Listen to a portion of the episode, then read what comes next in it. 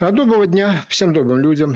На ютуб-канале Марка Солонина. А вторая часть о высшей степени нехорошего и печального разговора а, про события весны Победы, весны сорок пятого года, а, то есть про массовые преступления, а, военные преступления, преступления против человечности, преступления огромного масштаба, количество жертв которых исчисляется сотнями тысяч в минимальном измерении, два миллиона в максимальном.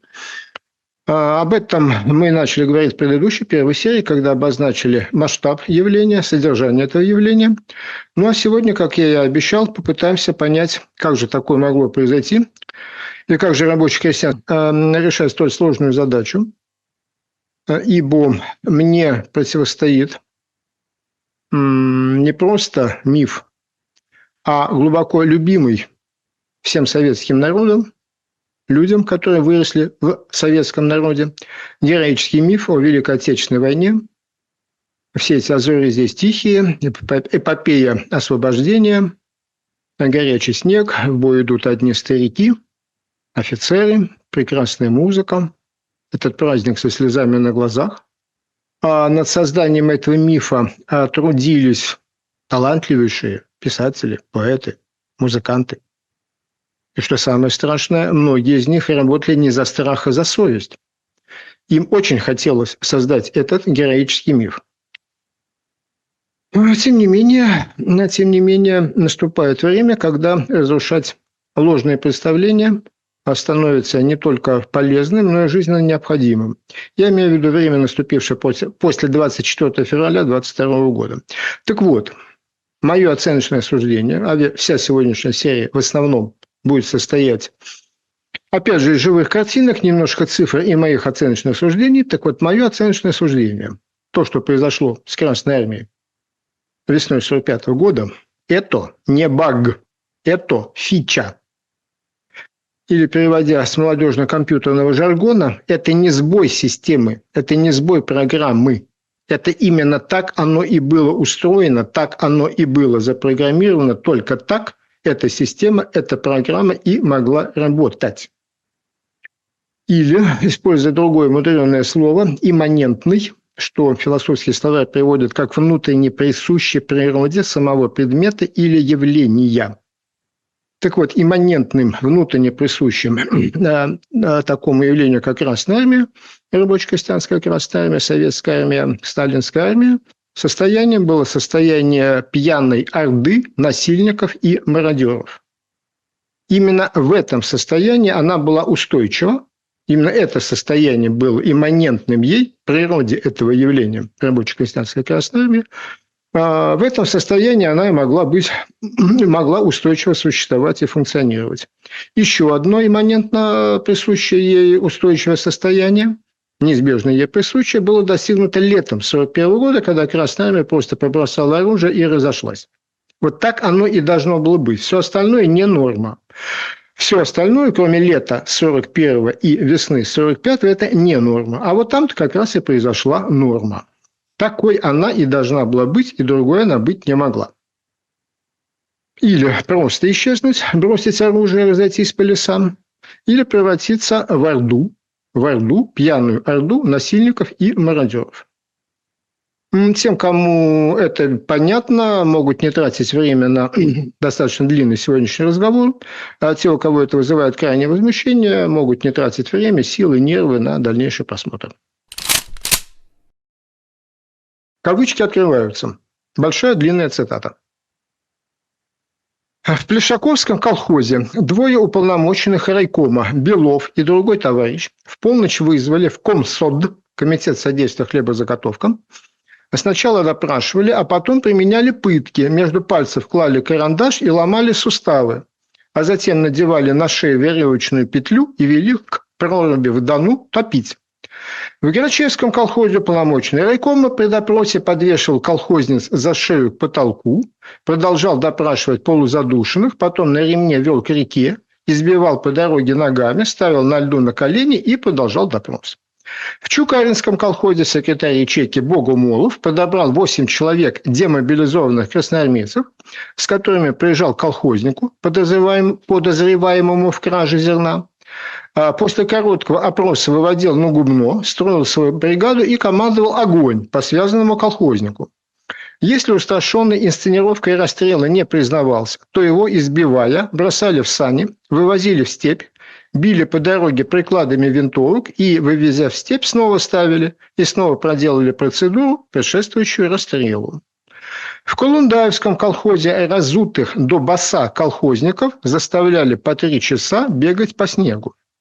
В Архиповском колхозе двух колхозниц, Фомину и Краснову, после ночного допроса вывезли за три километра в степь, раздели на снегу догола и пустили, приказав бежать хутором рысью. Дорогие товарищи, рожденные в эс эс эс эр, вот, вот эта вот сценочка с раздетыми женщинами, которые босиком по снегу гоняют, вам ничего не напоминает, нет? Продолжая дальше. Было официально и строжайше воспрещено остальным колхозникам пускать в свои дома, ночевать или гореться выселенных. Население было предупреждено. Кто пустит выселенную семью, будет сам выселен семьей. тысяча девяносто семей при двадцатиградусном морозе изо дня в день круглые сутки жили на улице. Днем, как тени, слонялись около своих замкнутых домов, а по ночам искали убежище от холода в сараях. Но по закону, установленному крайкомом, им и там нельзя было ночевать. Председатели сельских советов посылали по улицам патрули, которые шарили по сараям и выгоняли семьи выкинутых из домой колхозников на улицы. В Басковском колхозе выселили женщину с грудным ребенком. Всю ночь ходила она по хутору и просила, чтобы ее пустили с ребенком погреться. Не пустились. Не пустили, боясь, как бы самих не выселили. Под утро ребенок замерз на руках у матери. Я видел такое, что нельзя забыть до смерти. В хуторе Волоховском Лебяжинского колхоза ночью, на лютом ветру, на морозе, когда даже собаки прячутся от холода, семьи выкинутых из домов жгли на проулках костры и сидели возле огня.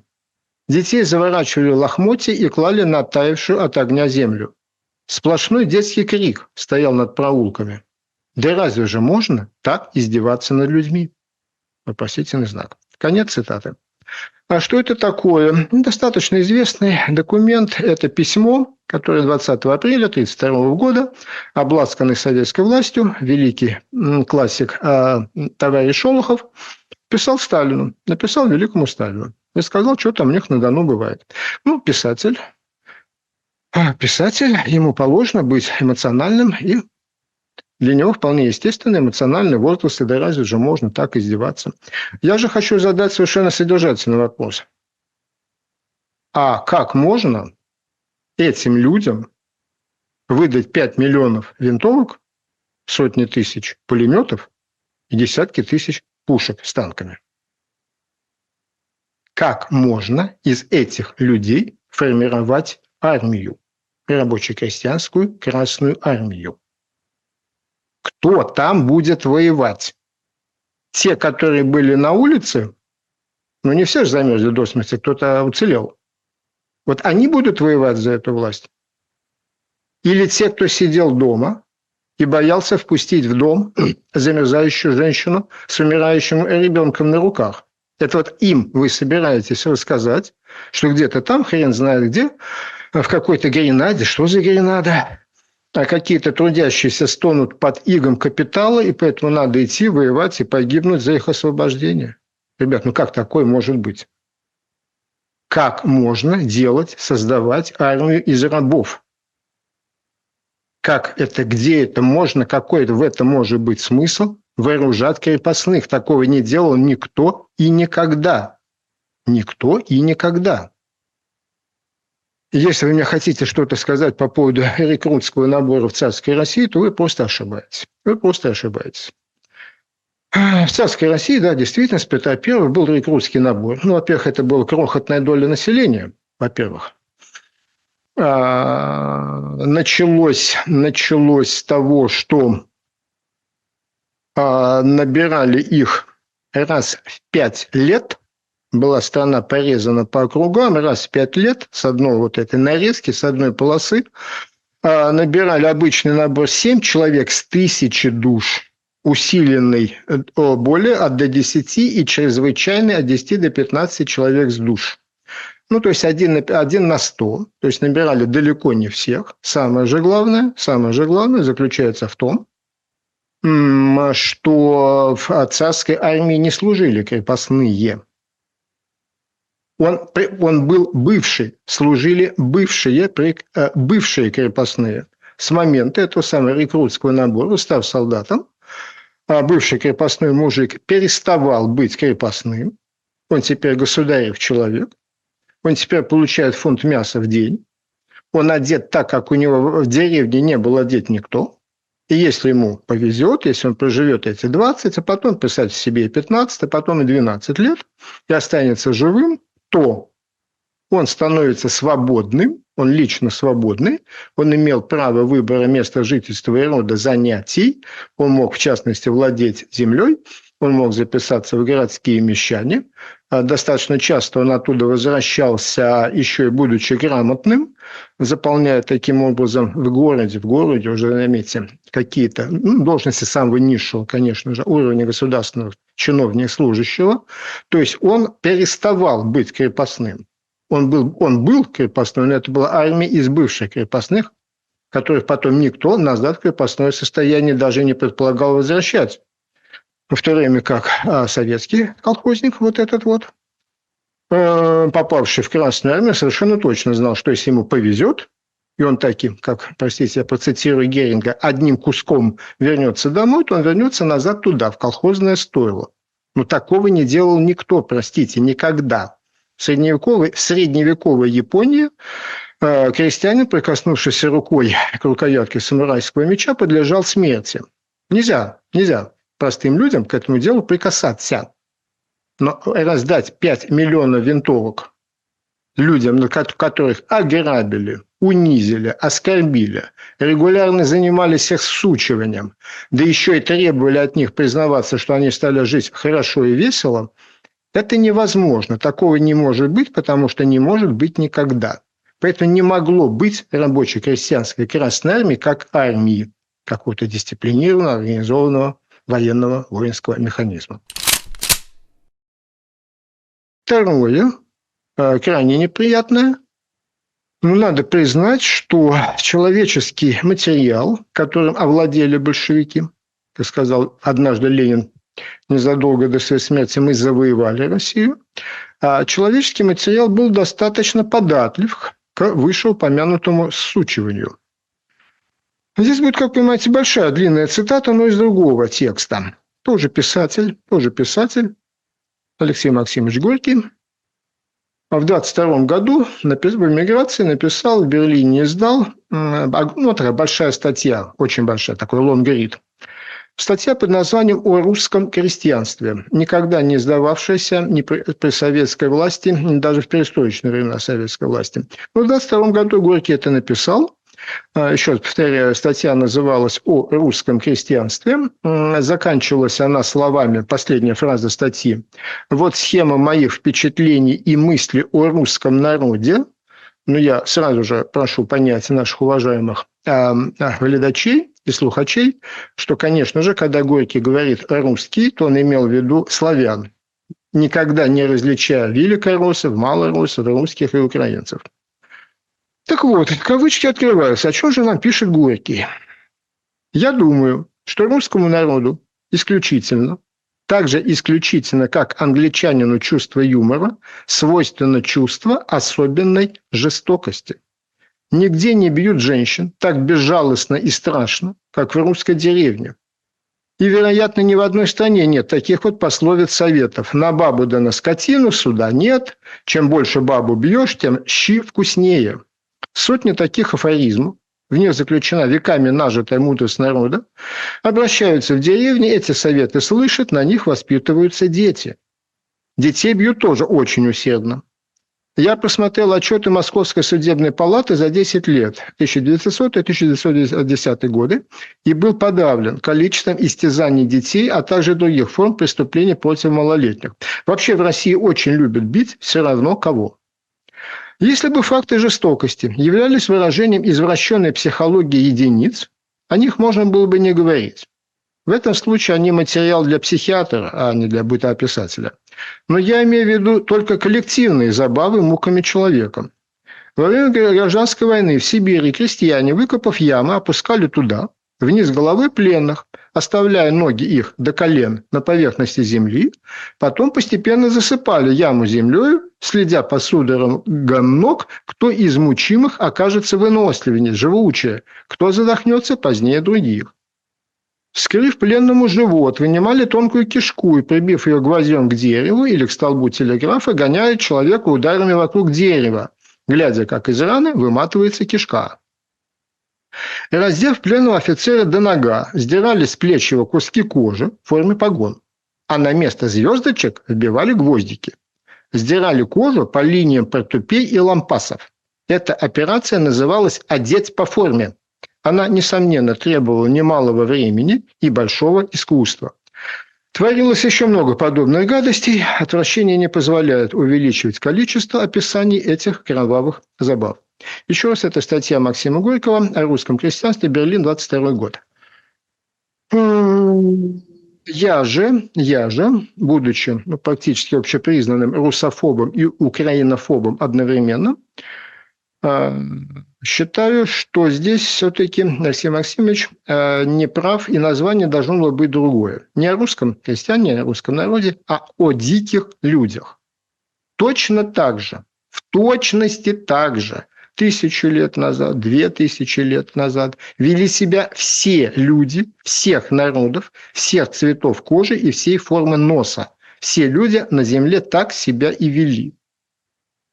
Относительно недавно, двести-триста лет назад, так себя вели североамериканские индейцы, то есть настоящие индейцы, а не те, которые Гойко Митич, Чингачгук. Так себя вели все дикие народы. Но дальше, по мере развития культуры и цивилизации, прежде всего в европейской части планеты Земля, реформация, возрождение, просвещение, нравы менялись, люди менялись, и подобные забавы уже стали никому не интересны, даже отвратительны. В силу многих и разных причин восточные славяне отстали. Не будем сейчас даже трогать и пытаться это обозначить, но отстали. На несколько столетий отстали. Это не поведение русских людей, это не поведение славянских людей, это поведение диких людей. Но, увы, увы, к двадцатому веку в огромной степени эта страна, бывшая царская, царская Россия, Российская империя, подошла именно в таком состоянии. И, между прочим, в одной из самых своих последних статей Владимир Ильич так и написал: «Мы захватили власть в стране, населенной полудикими, а то и вовсе дикими людьми». Дошло, дошло до дедушки, все-таки дошло. Ну, если дикость измерять с штангенциркуля нет, а вот такую простую бесситрусную вещь, как образованность, измерять можно. А в тысяча девятьсот тридцать девятом году, как я уже сказал, была перепись населения в Советском Союзе, где выяснилось, что среди тридцатилетних советских людей неграмотным был каждый четвертый.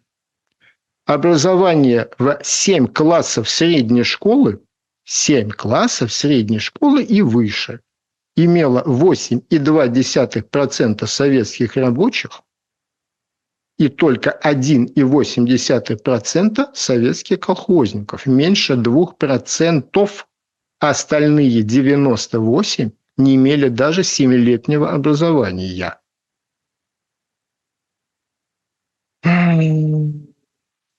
Прошло девять лет, девять долгих лет, началась и закончилась огромная война, и вроде подросли уже и новые люди, и новые офицеры, и десятки, сотни тысяч проявивших себя рядовых прошли через какие-то офицерские курсы. И в сорок восьмом году, в апреле сорок восьмого года, в советской зоне оккупации Германии, Восточной Германии, была сто семьдесят одна военная комендатура, которую руководил, в каждой был свой комендант. Так вот, из ста семидесяти одного военного коменданта в Восточной Германии, это передний, самый передний край империи, уж туда-то, конечно, подбирали все-таки лучших.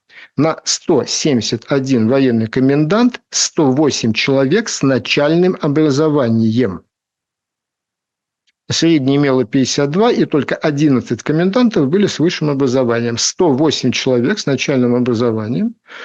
ну, как-то глупо уже спрашивать, знали ли они немецкий язык, имели ли они какое-то представление о немецкой литературе, истории Германии и вообще, и вообще о том, куда они попали. Ну, кроме того, что вокруг них люди, которые говорят не по-русски.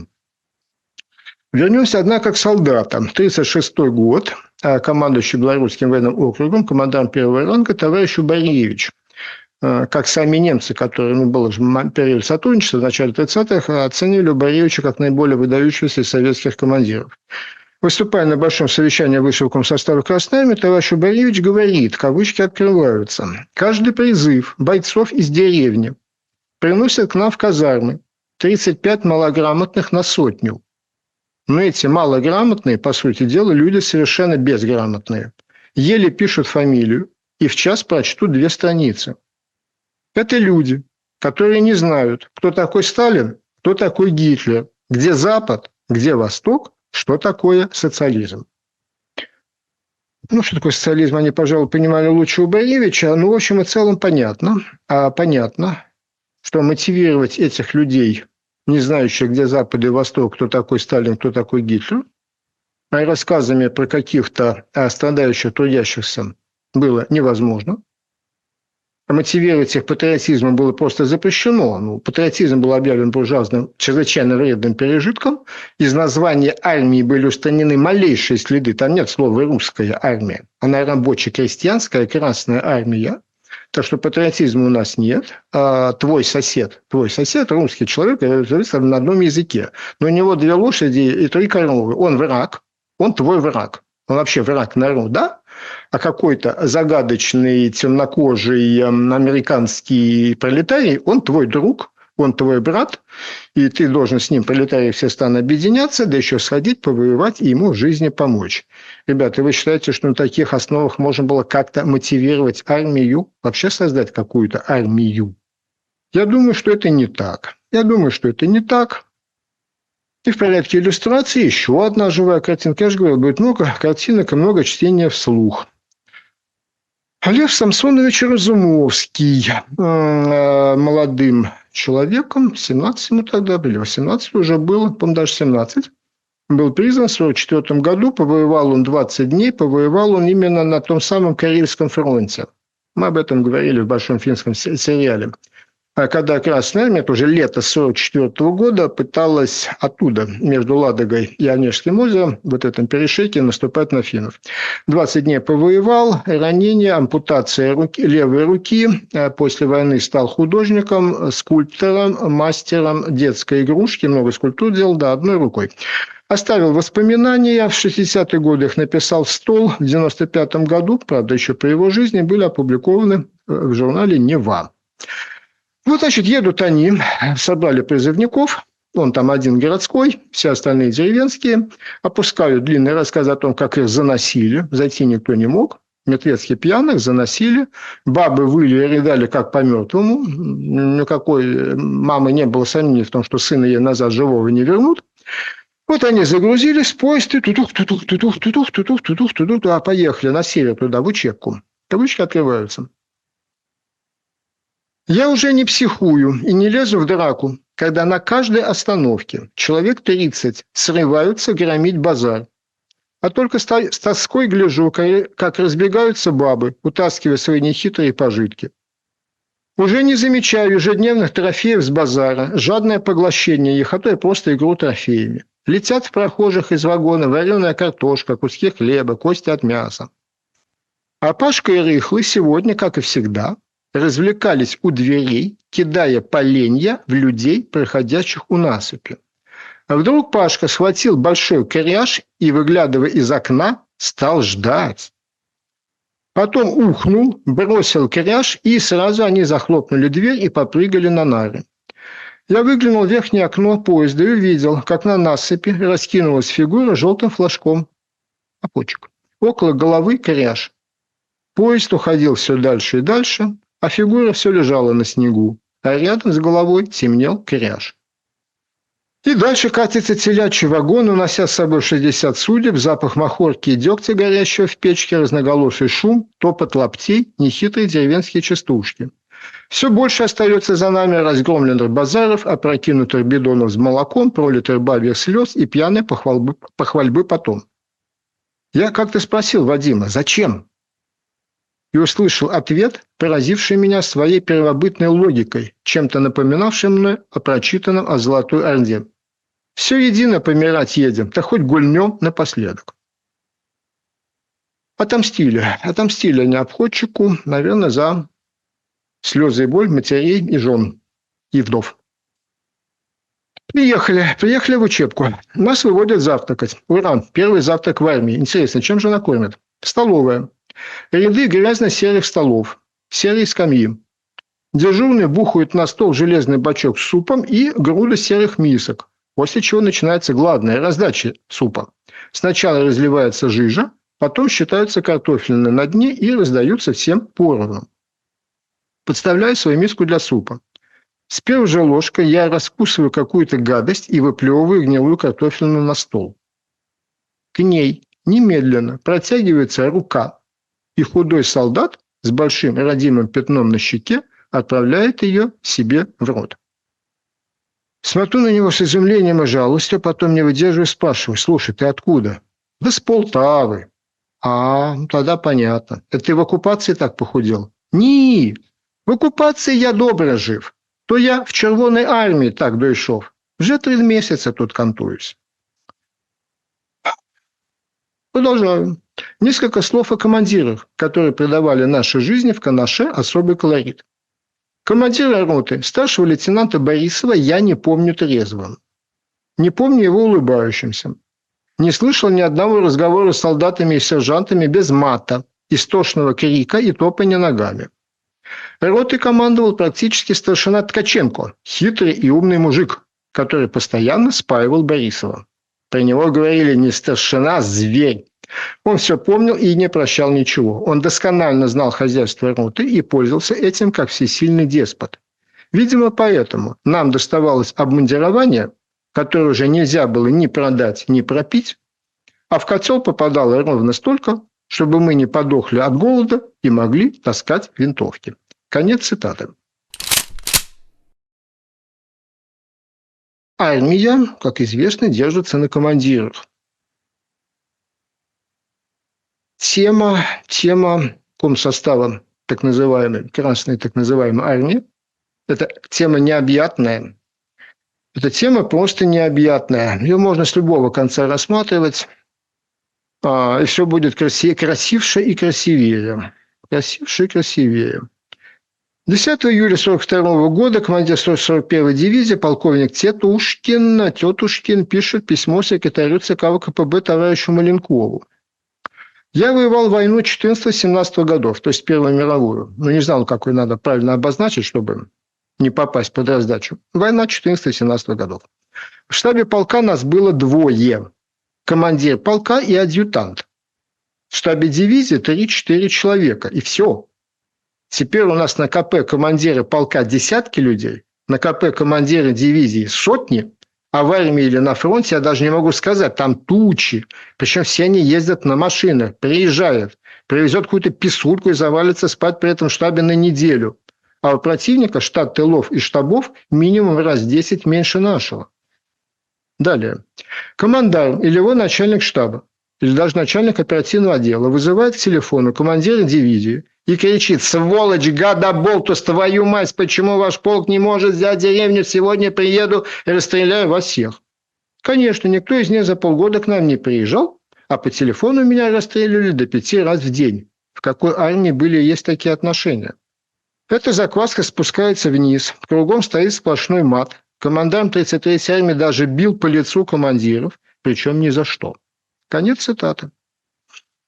Еще одно письмо. девятнадцатого сентября сорок первого года член военного совета тринадцатой армии товарищ Ганенко пишет аж товарищу Сталину.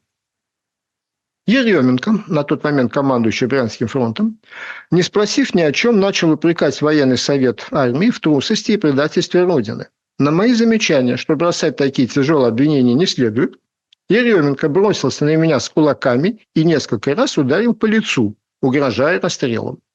Я заявил: расстрелять вы можете, но унижать достоинство коммуниста и депутата Верховного Совета не имеете права. Тогда Еременко вынул маузер и лишь вмешательство Ефремова, командующего армией, помешало ему произвести выстрел. После этого он стал угрожать расстрелом Ефремову. На протяжении всей этой безобразной сцены Еременко истерически выкрикивал ругательство. Несколько поостыв, Еременко стал хвастаться, что он якобы с одобрения Сталина избил несколько командиров корпусов, а одному разбил голову. Еще один текст. Текст этот был написан ну, после войны, а долго-долго пролежал в столе. Автор уже ушел из жизни. Это воспоминания полковника Кононенко, который в январе сорок второго года, извиняюсь, был начальник разведки первого гвардейского кавалерийского корпуса, тот самый знаменитый легендарный кавкорпус Белова. Вот он рассказывал, как в январе сорок второго года, их потом уже были опубликованы, уже в двадцать первом веке эти мемуары. А январь сорок второго года к ним на КП приезжает генерал Захаров. Известный такой генерал, боже мой, весь в орденах. Всем он командовал, фронтами, армиями, ну просто аж звенел. Аж, аж звенел орденами после войны. А замкомандующий Западным фронтом. Кавычки открываются. Злоба туманила его и так не весьма ясный рассудок. Захаров говорил, то повышая тон, то снижая его до шепота, с каким-то змеиным присвистом. Злоба кипела и клокотала в нем. «Меня прислали сюда», — сказал Захаров, — «чтобы я заставил выполнить задачу любыми средствами. Я заставлю вас ее выполнить, хотя бы мне пришлось для этого перестрелять половину вашего корпуса. Речь может идти лишь о том, как выполнить задачу, а не о том, что необходимо для ее выполнения». Он по очереди вызывал к телефону командиров полков и дивизий и, оскорбляя их самыми отборными ругательствами, кричал: «Не прорвешься сегодня через шоссе, расстреляю». Он приказал судить и немедленно расстрелять пять командиров, бойцы которых не смогли прорваться через шоссе. Этот человек, который по ошибке стал военачальником, природой предназначался на роль палача или пациента нервно-психиатрической клиники. Ну, любители совка скажут мне: ну, дорогой, это январь сорок второго, это сентябрь сорок первого. Страна на грани гибели, какие тут сантименты? Ну, надо решать задачу, надо решать задачу. Следующая цитата, кавычки открываются, сразу говорю, дело было в Дальневосточном фронте за много тысяч километров от какого-либо выстрела, в глубочайшем, глубочайшем тылу. Командир химроты триста тридцать пятой стрелковой дивизии старший лейтенант Карсункин, следуя на машине в нетрезвом состоянии, потребовал от шофера Макарова передать ему руль. После того, как Макаров отказался это сделать, Карсункин пытался применить к нему личное оружие, но при помощи следующих в той же машине Устименко и Филиппова был обезврежен. По прибытии в роту Карсункин по боевой тревоге построил роту, приказал зарядить винтовки, поставив Макарова, Устинова и Филиппова перед строем для расстрела. Карсункин выстрелом из револьвера «Наган» ранил Макарова, Устименко и Филиппов стали просить о пощаде, и он их отпустил. А что это такое цитирую? Это есть такая замечательная книжечка. Она вышла в две тысячи шестом году, перед вами, Вячеслав Звягинцев, «Война на весах Фемиды», война сорок первого сорок пятого годов в материалах судебно-следственных дел. Вот это вся прелесть. Не в рассказах, не в красивых легендах, а в материалах судебно-следственных дел. Автор Вячеслав Звягинцев, военный юрист, десятки лет проработал в советской военной юстиции. И вот, работая с архивной, огромный куч, огромный горой документов, подготовил такой сборничек. Замечательная книжка. Очень рекомендую. Читаем ее дальше. Командир восемнадцатого стрелкового корпуса генерал-майор Афонин застрелил подчиненного ему начальника разведки двести тридцать седьмой дивизии майора Андреева за пререкания, за что был наказан выговором и отменой присвоения очередного воинского звания. А командир девяносто девятой стрелковой дивизии генерал-майор Сараев за несколько месяцев до окончания войны, кавычки, проявив горячность и не разобравшись в обстановке, это из документа, расстрелял двух красноармейцев. Объявлено порицание. порицание. Генерал-майор Власенко, исполняющий обязанности командира двести пятьдесят девятой стрелковой дивизии, шестнадцатого апреля сорок четвёртого года отдал, незакон... кавычки, отдал незаконное приказание, по которому был расстрелян без суда и следствия майор, майор Киселев. Генерала сняли с должности. командира дивизии отправили командовать другой дивизией, сто тринадцатой. Там он, следующая цитата, не разобравшись в обстановке, кто виноват в задержке движения колонны, выстрелил в капитана Носовенко и тяжело ранил его. Наказание – пять лет лишения свободы условно. Ну, конечно же, условно. Можно и дальше бесконечно охапками цитировать эти рассказы, не рассказы, документы про отцов-командиров, и поэтому не будем тратить бесконечное время, сразу перейдем к итоговым цифрам. Итоги впечатляющие. А за первые шесть месяцев войны, первую, вторую половину тысяча девятьсот сорок первого года, в плену противника оказалось шестьдесят три советских генерала. Ну, безусловно, безусловно, были среди них и единичные случаи тех, кто был захвачен в плен, тяжело раненым, в бессознательном состоянии, не имея возможности воспользоваться табельным оружием, но все остальные, в большинстве своем, просто забыли о том, что пистолет им был дан не только для того, чтобы в пьяном угаре расстреливать подчиненных. А всего за время войны в плену противника оказалось семьдесят девять советских генералов, при том, что война вообще закончилась в Берлине, красное знамя над Рейхстагом. Товарищ Сталин был ошеломляюще добр после войны, и из этих самых пленных генералов было расстреляно или повешено только двадцать три человека. Многие получили полновесный лагерный срок. Но это не все. Это не все при генералов. А в Красной Армии, если это армия, была еще такая феноменальная категория, как исчезнувший генерал. Был и исчез. Был и исчез. Неизвестны, ну, к началу девяностых, то есть навсегда, неизвестные места захоронения сорока четырёх генералов, не считая авиационных командиров, не считая погибших в плену, не считая расстрелянных или погибших в ГУЛАГе, где их там в какую-то непонятную яму выкинули. Нет. И в плену его не было, и убитым он не был. И арестовать его не арестовывал эн ка вэ дэ. Просто вот генерал был, и его нет. сорок четыре штуки. Чтобы вы понимали, ну, минимальная должность, на которой может быть генерал, это командир дивизии. Часто там были полковники, о чем вы слушаете через две минуты позже. Но, как правило, все-таки генерал – это корпус армии. Управление корпусом, то, что по-журналистски называется штаб. Управление корпуса, там что-то сто тридцать пять, ну, там разные бывают корпуса, где-то более ста тридцати человек. Там только дело производителей девять человек. И это не считая охраны штаба. Генерал не воюет один. Если у него генерала много льгот, но один недостаток. По нужде сходить невозможно. За тобой все равно кто-то ходит. Как может исчезнуть генерал? сорок четыре генерала исчезли, мы даже не знаем, где могилка твоя. Но это генералы. Всего же, как я уже сказал, по дивизиями командовали часто полковники. Всего за годы войны только в сухопутных войсках, не считая авиационных командиров, улетевших туда, где-то там сбитых, пропали без вести и считались пропавшими без вести на начало девяностых сто шестьдесят три командира дивизии. Ну, не в каждой армии есть сто шестьдесят три дивизии. Ой, не в каждой. сто шестьдесят три командира дивизии или бригады и двести двадцать один начальник штаба дивизии или бригады. Ну, то есть, такой полнокомплектный высший комсостав для огромной армии просто исчез. Исчез. Я должен вам сказать сразу же, что подчиненные вполне соответствовали своим начальникам. В феврале тысяча девятьсот сорок третьего года в вермахте было создано, как-то это называлось, управление иностранных войск. Ну, в общем, структура, под которой были все воинские формирования, сформированы из бывших советских граждан. Назначен был генерал Кестринг. Под его началом было семьсот пятьдесят тысяч бывших советских людей. Можем ли мы верить рассказам битых гитлеровских генералов? Конечно, нет и не должны.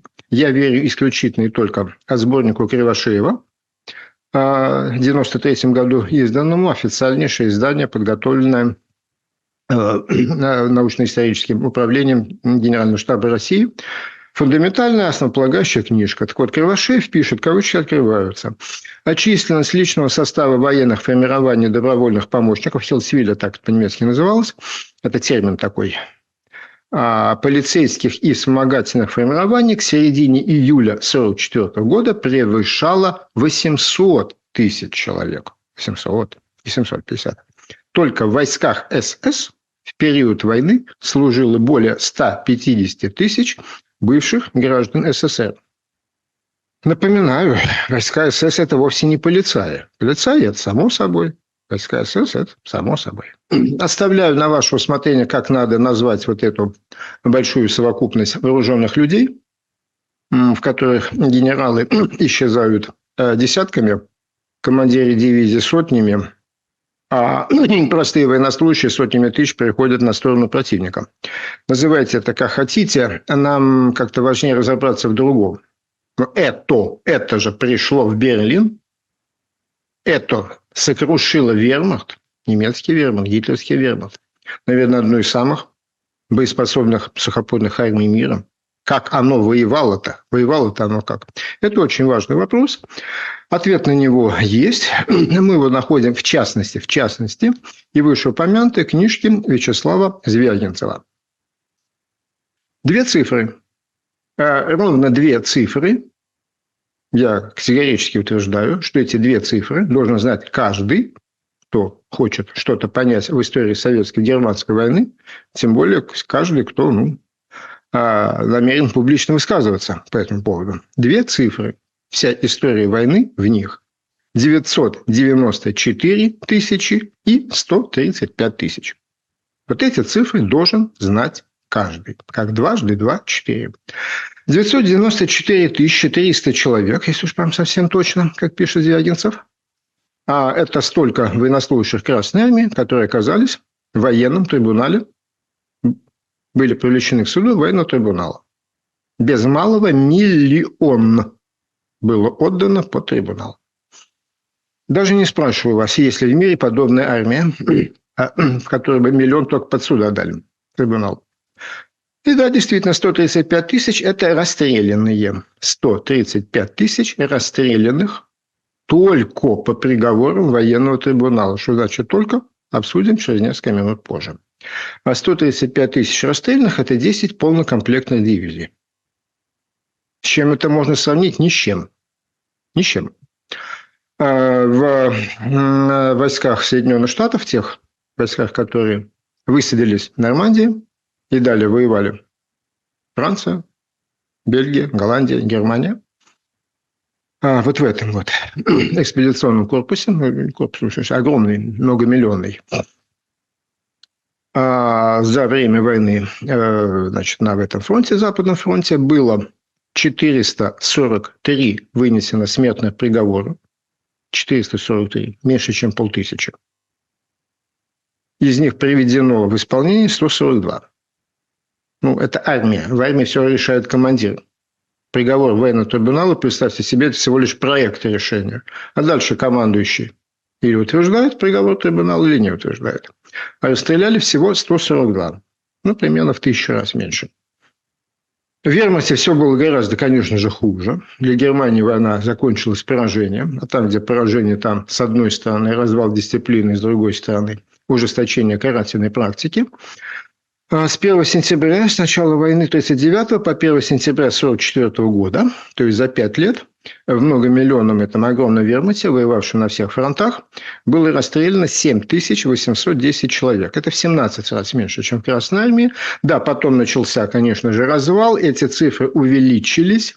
Эти цифры увеличились. Я видел цифры даже до двенадцати тысяч приговоров, но из них значительная часть не была приведена в исполнение. Ну, не вижу сейчас смысла говорить об уточнении цифр. Понятно, что мы имеем дело с величиной абсолютно несопоставимого порядка. Но это, еще раз повторяю, если сравнивать Красную Армию с разгромленным вермахтом. Если сравнивать с нормальными воевавшими армиями, британской, американской, ну, такого просто не бывает. Единственное, с чем можно как-то соотнести цифру сто тридцать пять тысяч расстрелянных по приговору военных трибуналов, это с общими потерями. Ну, не с общими потерями, а с убитыми. С убитыми в бою. Американцы на европейском ТВД потеряли убитыми сто шестнадцать тысяч человек. Меньше, чем расстреляли в Красной Армии своих-своих. вооруженные силы Британской империи потеряли аж сто двадцать четыре тысячи на европейском э, ТВД, но, как мы с вами знаем, там пятьдесят четыре тысячи – это летные экипажи. Вот с учетом их, а сто двадцать четыре тысячи тоже меньше, чем э, в Красной Армии свои расстреляли свои. Интересная война? Интересная война. Так, ну ладно, сто тридцать пять тысяч из девятьсот девяносто четыре представших перед трибуналом приговорены к расстрелу, а остальные где? Остальные-то где? С ними что? Статистика знает все. четыреста двадцать восемь тысяч четыреста двадцать восемь тысяч приговорены и отправлены в штрафные роты и штрафные батальоны. Рядовые младший комсостав роты, а средний высший комсостав – штрафные батальоны. четыреста двадцать восемь тысяч. Какие там дела и какие у нас есть оттуда шансы вернуться? Во-первых, сразу уточняю, что вопреки бытующему заблуждению, что в штрафбат отправляли до первой крови, это не так. В штрафбат, на штрафную роту отправляли на определенный срок от одного месяца до трех месяцев. Если после этого ты остался живой, туда ты возвращаешься назад. Или госпитализация, то есть ранение, которое, после которого отправили в госпиталь. Вот из госпиталя назад штрафбат, штрафбат уже не возвращали. А легкое ранение, ну что, перевязали, перемотали и воюем дальше. А в сорок четвёртом году среднемесячная численность штрафбатов, ну, переходящим, некая средняя по каждому месяцу, двадцать семь тысяч триста двадцать шесть человек. А приговорено к отправке в штрафбат, ну, штрафные роты в том же сорок четвёртом году сто сорок три тысячи. Не успевайте, я вам картинку нарисую. Представьте себе огромная труба, огромная огромедная труба, трубища, из которой льется поток воды в маленький тазик. А тазик не переполняется. А почему? Потому что есть другая труба, по которой убывает. По которой убывает сто сорок три тысячи приговорено в сорок четвёртом году и сто семьдесят тысяч двести девяносто восемь человек убыло в результате смерти и ранения. В среднем, в среднем пятьдесят два процента в месяц потери штрафбатов – это убитые и раненые, которые госпитализировали. То есть приговоренный на месяц имел достаточно основательные шансы остаться целым и живым. Приговоренный на два месяца, это уже, если очень сильно повезет, но три месяца в штрафбате – это навсегда. Это уже навсегда. Но сто семьдесят тысяч, еще раз повторяю, это, это убитые и раненые. Ну, в общем, я думаю, я не сильно ошибусь, если скажу, что за цифрой четыреста двадцать восемь тысяч отправленный в штрафбат стоит, ну, никак не меньше семидесяти-восьмидесяти тысяч убитых в этом самом штрафбате. Это все, это, конечно, не все. Я же вам говорил, что это только, только по приговорам военных трибуналов. А что есть еще? Много чего есть еще. Ну, есть заградотряды. А те, кого расстрелял заградотряд, они вообще никак нигде не учтены, ни в какой статистике. Это не приговор, ничего. Это, ну, как, ну, заградотряд просто стреляет и стреляет. По-моему, никто никогда даже не назовет ориентировочных чисел, сколько заградотряд кого где перестрелял. Далее. Есть же эн ка вэ дэ. Не то эн ка вэ дэ, которое особые отделы или СМЕРШ, а есть само вот по себе эн ка вэ дэ, которое отделено и не подчинено никак наркомату обороны. С началом войны, с началом войны, значит, буквально в первый или второй день начавшейся внезапно, внезапно войны, было постановление президента Верховного Совета, наверняка заготовленное заранее, по которому особому совещанию, такой была структура при эн ка вэ дэ СССР, особое совещание, было предоставлено право выносить приговоры и приводить их в исполнение вплоть до расстрела. Ну, под эту статью попадали, в, в этот механизм, в эту мельницу попадали в основном, конечно, комсостав, ну, или, в общем, какие-то люди повыше социальной лестницы, кого эн ка вэ дэ отдельно, отдельно, не связываясь ни с какими СМЕРШами, извлекало и стреляло. Там маленькая цифра, там всего-то десять тысяч сто военнослужащих расстреляно. Ну и, наконец, то, о чем мы говорили раньше, командиру было предоставлено право застрелить подчиненного. Ну, что до некоторой степени оно бы даже было бы и понятно. Однако шестнадцатого августа тысяча девятьсот сорок первого года Красная Армия превзошла все и всех. шестнадцатого августа тысяча девятьсот сорок первого года был вышел, вышел приказ Ставки Верховного командования номер двести семьдесят, не путать с двести двадцать семь, двести семьдесят, равному которому, я утверждаю, не было в военной истории всего мира. Прекрасно в нем все, начиная с того, что товарищ Сталин заставил расписаться вместе с ним еще шесть человек. Молотов, Буденов, Ворошилов, Тимошенко, Шапошников, Жуков. С какой стати? Ну, ты, ну, ты верховный главнокомандующий. Чуть совсем надо. Нет. Собрал еще шесть подписей. Приказ номер двести семьдесят предоставил подчиненным право застрелить начальника. Вон и как бывает. Вон и как бывает. Не шучу. Пункт два. Цитирую.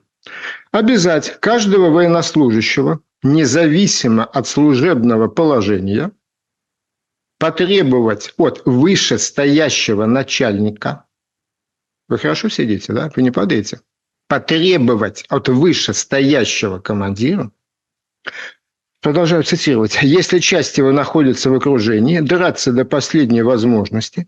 А если такой начальник или часть красноармейцев вместо организации отпора врагу предпочтут сдаться в плен, уничтожать их всеми средствами.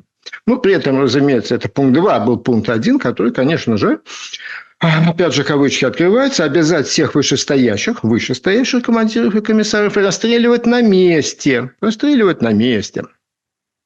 Расстреливать кого? Нижестоящих, которые во время боя срывают с себя знаки различия, дезертируют в тыл или сдаются в плен врагу. Это еще не все.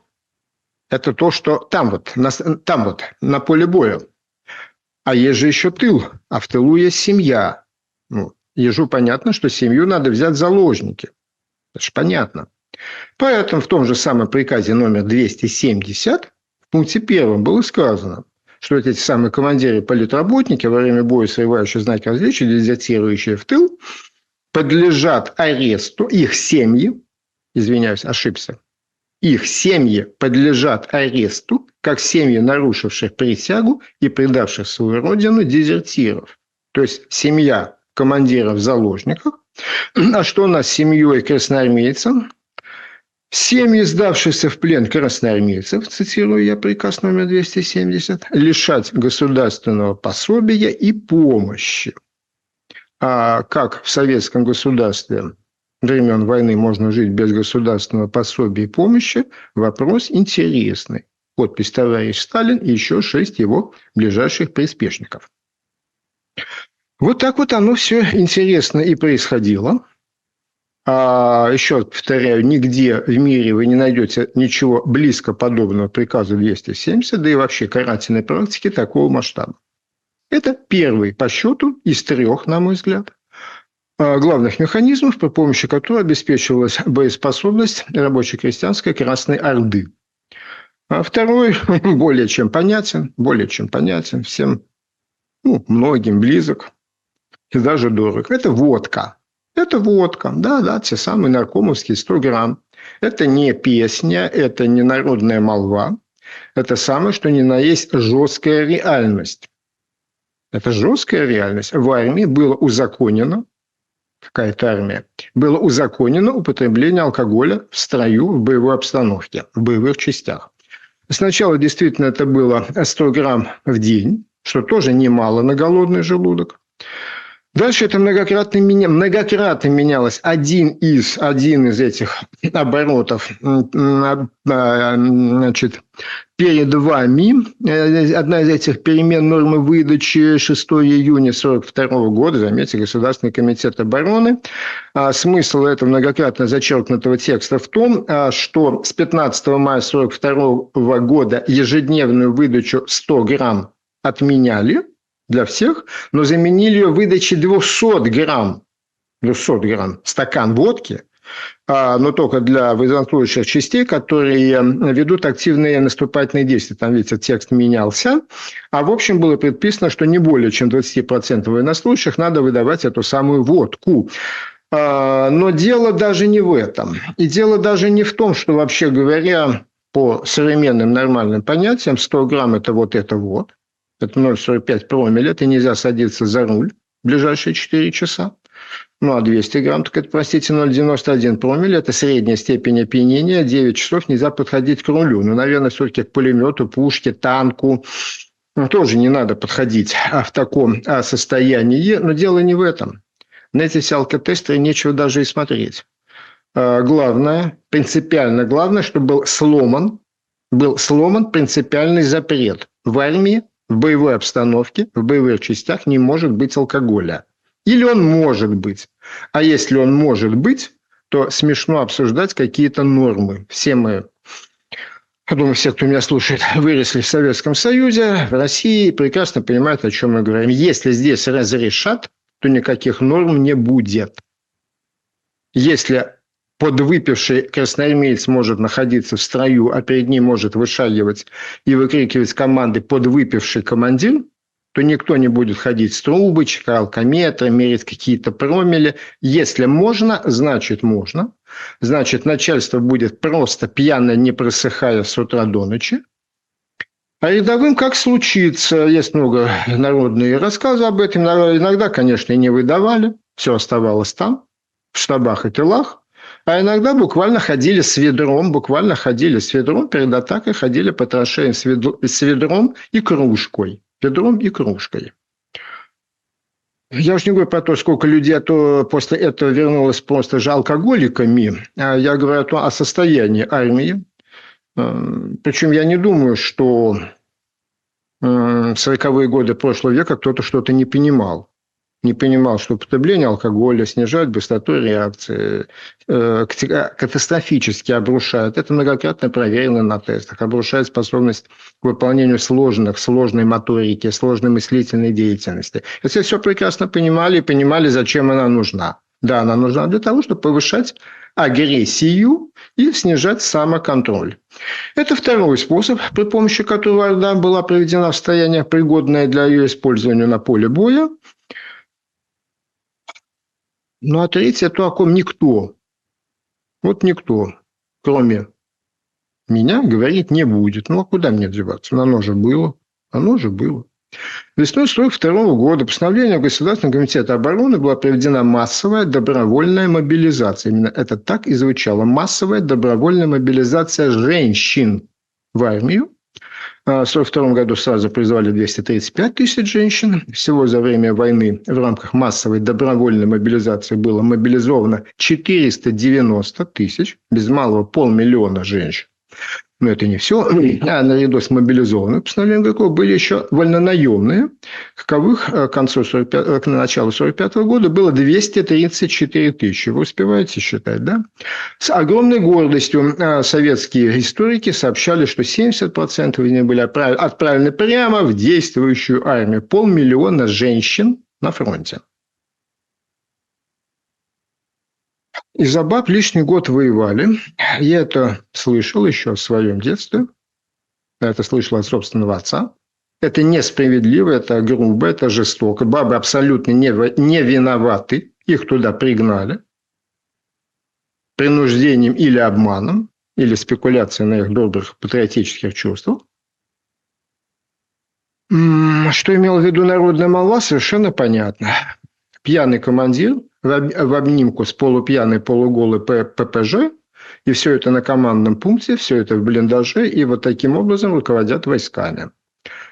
А все эти байки, байки про то, что закончились мужчины, что закончились мужчины, и поэтому надо было уже призвать, все, кончились мужчины, надо призвать женщин, это наглая, бессоромная брехня. Мужчины не закончились. Мужчин было полным-полно. Считаем на пальцах. На момент окончания Великой Отечественной войны в Красной Армии было одиннадцать миллионов человек. Из них в действующей армии шесть с половиной миллионов. Что у нас получается? четыре с половиной миллиона мужиков. А где они? Внутренние военные округа, военные перевозки, военная охрана полигонов, испытательные полигоны, военно-учебные заведения, перегон ленд-лизовской техники, чего только нет. Но армия – это огромный механизм, это не какая-то особенность Красной Армии, это везде так. Это везде так. Мы, э, числятся, числятся, состоят на учете в армии, принесли присягу, оделись в военную форму одиннадцать миллионов, а в действующей армии шесть с половиной. Это абсолютно нормальные пропорции. Так что оттуда нельзя было забрать полмиллиона дополнительных мужиков. Далее. Даже в этой войне, даже в самые ее тяжелые времена не призывали мужчин. Сначала было сорок пять, потом пятьдесят. Старше пятидесяти, ну, за какими-то уже ненормальными нарушениями установленного порядка не призывали. Открываем одну из бесконечных книжечек, рассказывающих про подвиг советской женщины.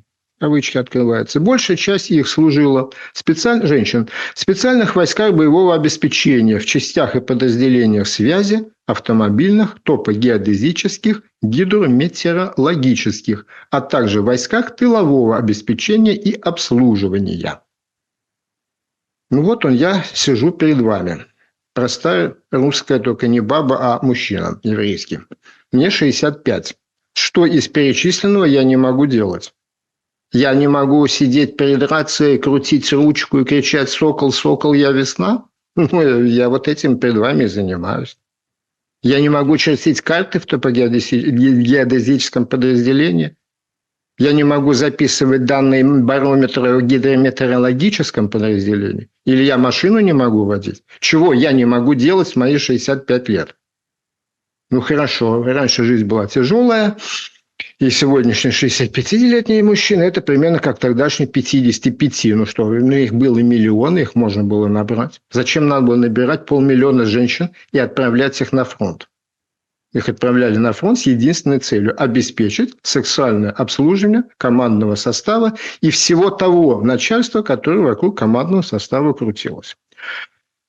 Вот такая вот армия, вот такая вот армия, развращенная до предела, одновременно запуганная, затравленная террором, развращенная пьянством и водкой, пьянством и бабами, и вкатилась в Германию. Ну, она, разминаться она начала по дороге. Разминаться Красная Армия начала по дороге. Это еще одна тема, о которой, по-моему, никто статейчески даже не опубликовал. Бесчинство Красной Армии на освобожденных территориях Советского Союза. Там есть о чем писать. Uh, у нас вот на момент, когда я это записываю, по первой серии где-то уже более трех тысяч комментов, даже там уже полно рассказов. Uh, то, что я uh, докладываю, это, в общем-то, пересказ, да, пересказ моей большой статьи «Весна Победы. Забытое преступление Сталина». Uh, в ноль девятом году еще я ее опубликовал, но себя разместил у себя на сайте, если можно так сказать. Там были сотни тысяч просмотров, там были десятки рассказов людей про то, как вот у нас вот...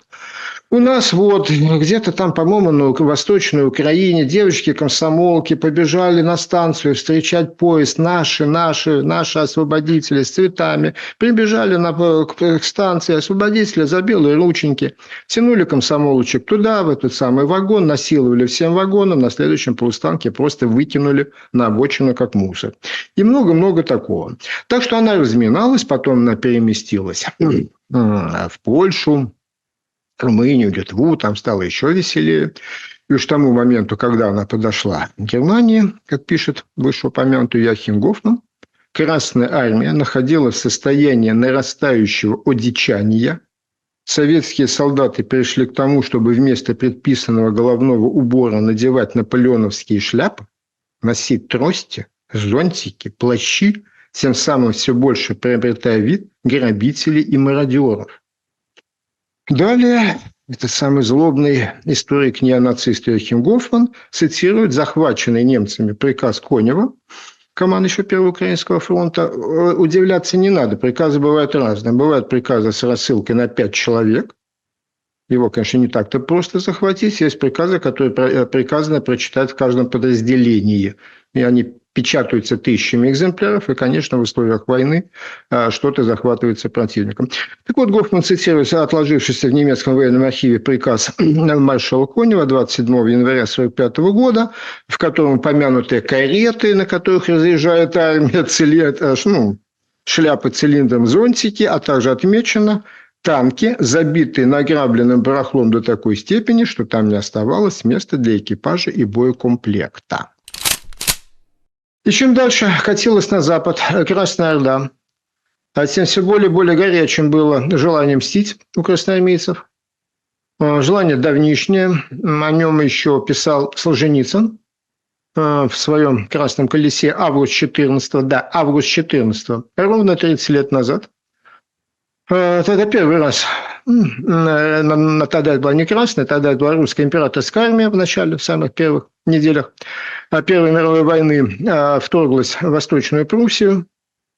И вот один из героев этого романа пишет, ну, размышляет. Не только странные крутые крыши в половину высоту дома, сразу очужавшие весь вид, но деревни из кирпичных двухэтажных домов, но каменные хлевы, но бетонированные колодцы, но электрическое освещение, но электричество, приведенное в хозяйство, телефоны в крестьянских домах, а в знойный день чистота нет ни навозного запаха, ни мух. Нигде ничего недоделанного, просыпанного, кое-как брошенного. Не ко встрече же русских наводили прусские крестьяне парадный порядок. Толковали бородачи в их роте и дивились. Как же немцы хозяйство так свое уряжают, что следов работы никаких не видать, только все уже готовое стоит. Как они в такой чистоте поворачиваться могут? Тут же кафтана бросить негде. И недолго-недолго рассуждали, толковали бородачи и дивились. Уже на второй-третий день пребывания в Восточной Пруссии начали они поджигать вот это все. То ли мстили э, немецко-фашистским оккупантам э, за зверство, э, за тридцать лет до зверств, э, то ли сработал совершенно очевидный, понятный рефлекс быдла.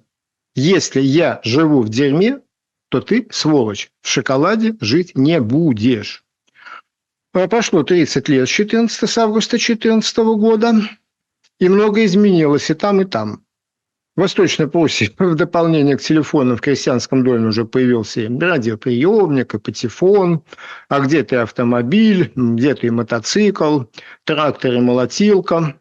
Ну, а что появилось в крестьянском доме в советском колхозе, мы тоже знаем. Так что желание отомстить за свою злосчастную жизнь, за то, что, скорее всего, убьют, если еще не убили. И самое главное, если повезет, если сказочно повезет, то придется возвращаться в свой колхоз, и там жить ты так не будешь. И вот так одеты, как одеты вот эти вот немецкие женщины, тоже не будет ни твоя мама, ни твоя сестра, ни твоя будущая жена. И, разумеется, это вызывало чудовищное желание отомстить, разрушить, уничтожить, загадить, истоптать, изнасиловать. Остановить это, если и был, но остановить это было невозможно. Сократить, значительно сократить масштабы было можно только чрезвычайными, чрезвычайными усилиями. Судя по тому, что произошло, чрезвычайных усилий приложено не было. Тут и спорить не о чем. Но возникает другой вопрос. Самый главный, самый главный во всем нашем огромном разговоре. А не было ли других усилий, направленных на то, чтобы эти самые разнузданные бесчинства набирали все больших и больших оборотов?